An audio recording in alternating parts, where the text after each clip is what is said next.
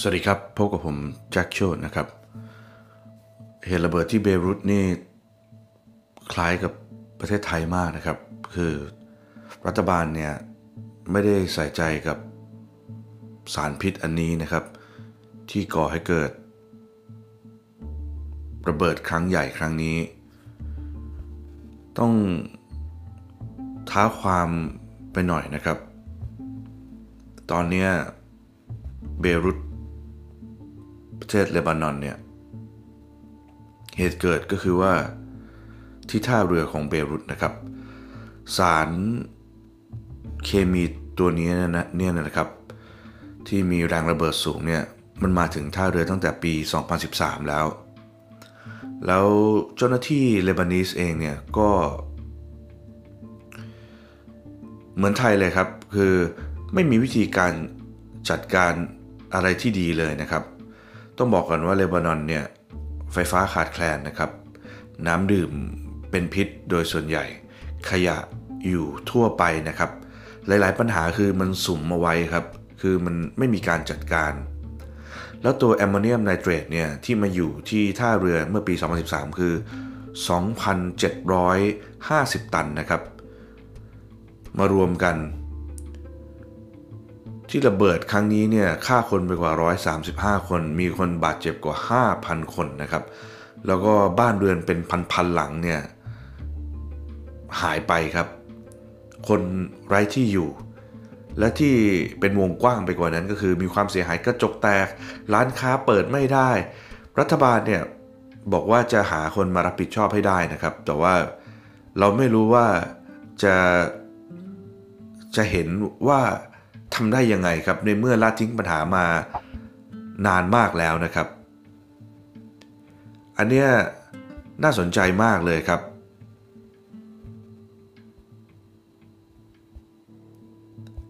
เราต้องเราต้องดูดูให้ได้นะครับว่ารัฐบาลเลบานอนเนี่ยเขาจะ ลี่ยนแปลงตัวเองได้ไหม จะปฏิรูปตัวเองได้ไหมนะครับ แรงระเบิดนี่มากเลยนะครับ คือตอนนี้รัฐบาลเบรุตบอกว่า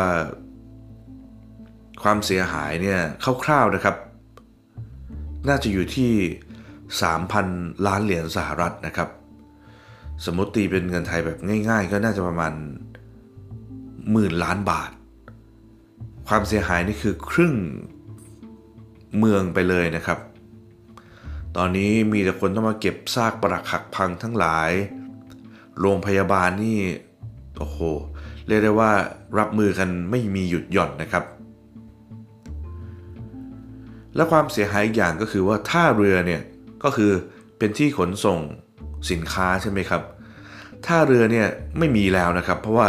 ถูกแรงระเบิดขนาดนี้ ก็คือหมายความว่าท่าเรือหายไป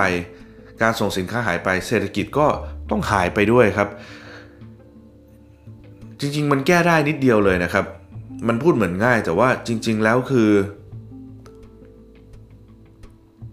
จะพูดว่ายังไงดี สิ่งที่ควรต้องดูแลตั้งแต่แรกเนี่ยสารพิษตรงนี้ต้องโยกย้ายเนี่ยพนักงานเจ้าหน้าที่ท่าเรือเขาบอกแล้วให้ย้ายเนี่ยรัฐบาลก็บอกเดี๋ยวจะมีคนมาประมูลใช่ไหมฮะ ก็ไม่มีใครมาประมูลก็คือทิ้งไว้ไม่สนไม่มีอะไรขาดความใส่ใจว่าอันเนี้ยมันมันคืออะไรทั้งๆทที่เจ้าหน้าที่ก็บอกแล้วว่ามันเป็นสารที่มีอันตราย ไม่ควรจะมาอยู่รวมกันขนาดนี้ แต่ด้วยความไม่ใส่ใจครับก็คือฆ่ามันไปพอมันเกิดเรื่องนี่มันแย่เลยนะครับ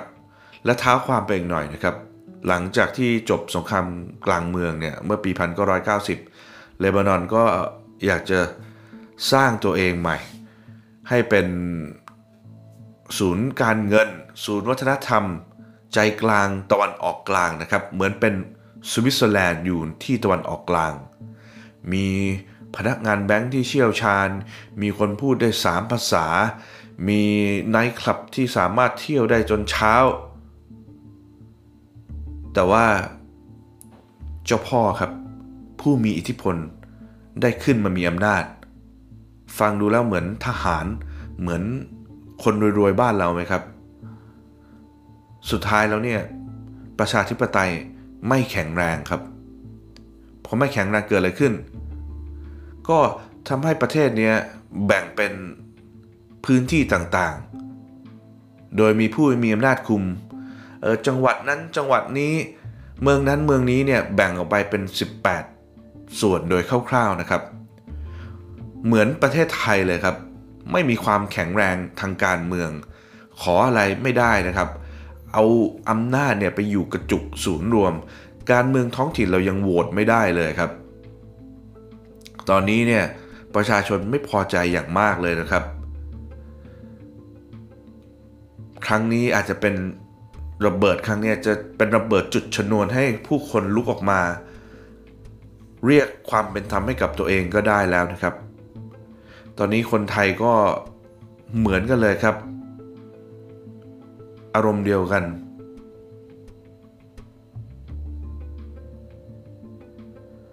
ตอนนี้ก็ได้แต่หวังว่าคนเลบานอนนะครับ จะผ่านพ้นสิ่งแย่ๆพวกนี้ไปให้ได้นะครับ ราะว่าไม่งั้นเนี่ยมันโหดร้ายเกินไปครับ เราเห็นมันคนไม่ได้ทำอะไรผิดเลยนะครับ แต่ว่าความไม่ใส่ใจเนี่ยแหละครับของรัฐบาล การปล่อยปะละเลยของรัฐบาลเนี่ยมันเกิดความเสียหายได้โดยที่ไม่คาดคิดจริง ๆครับ อยากจะฝากไว้เลยนะครับ ประเทศไทยก็อารมณ์เดียวกันเลยครับ การเอาทหารเข้ามาร้อยกว่านายจากอเมริกาประเทศที่ติดเชื้อมากที่สุด เอามาจากโอกินาวาประเทศญี่ปุ่นอีก30 กว่านาย นี่ก็เกาะโอกินาวาก็คือ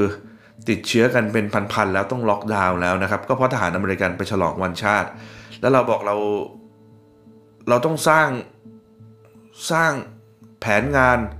สร้างความสัมพันธ์ที่ดีกับทหารอเมริกัน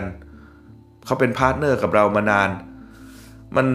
ข้ออ้างอะไรก็ไม่รู้ครับ ความเสียหายเนี่ยมันใหญ่เกินกว่าที่จะมาแบบ มาใช้อะไรแบบนี้ได้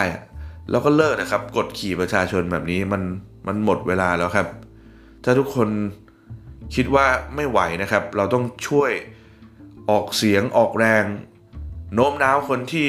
ยังคิดว่ารัฐบาลนี้ ทหารยังดีอยู่เนี่ยช่วยเปลี่ยนความคิดเถอะครับ ไม่ไหวแล้วครับสำหรับวันนี้สวัสดีครับ